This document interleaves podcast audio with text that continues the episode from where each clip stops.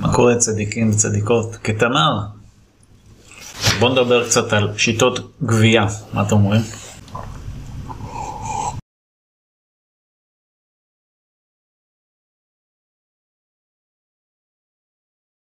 אז בוא נתחיל מהטוב לפחות טוב. קודם כל, אחד, גבייה באמצעות סליקה באשראי. אולי חלקכם ירימו גבה עכשיו, תגידו רגע, אבל יש על זה עמלה, נכון?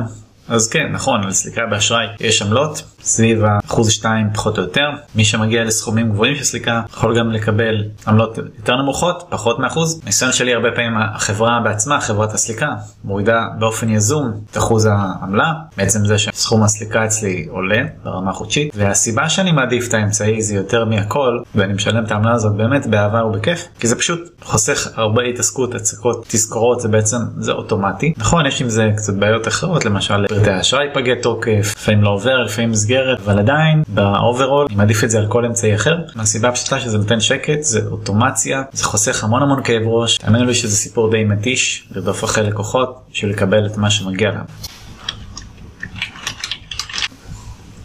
אמצעי נוסף זה צ'קים. צ'קים זה נחמד, התעסקות היחידה זה להפקיד את הצ'ק. ברוב המקרים לא צריך ללכת לבנק, רק אם זה צ'ק בעייתי שחותמים עליו כזה ככה וה... אפליקציה יודעת לקרוא את זה, אז רצוי אם אתם עובדים עם צ'קים תבקשו מלקוחות.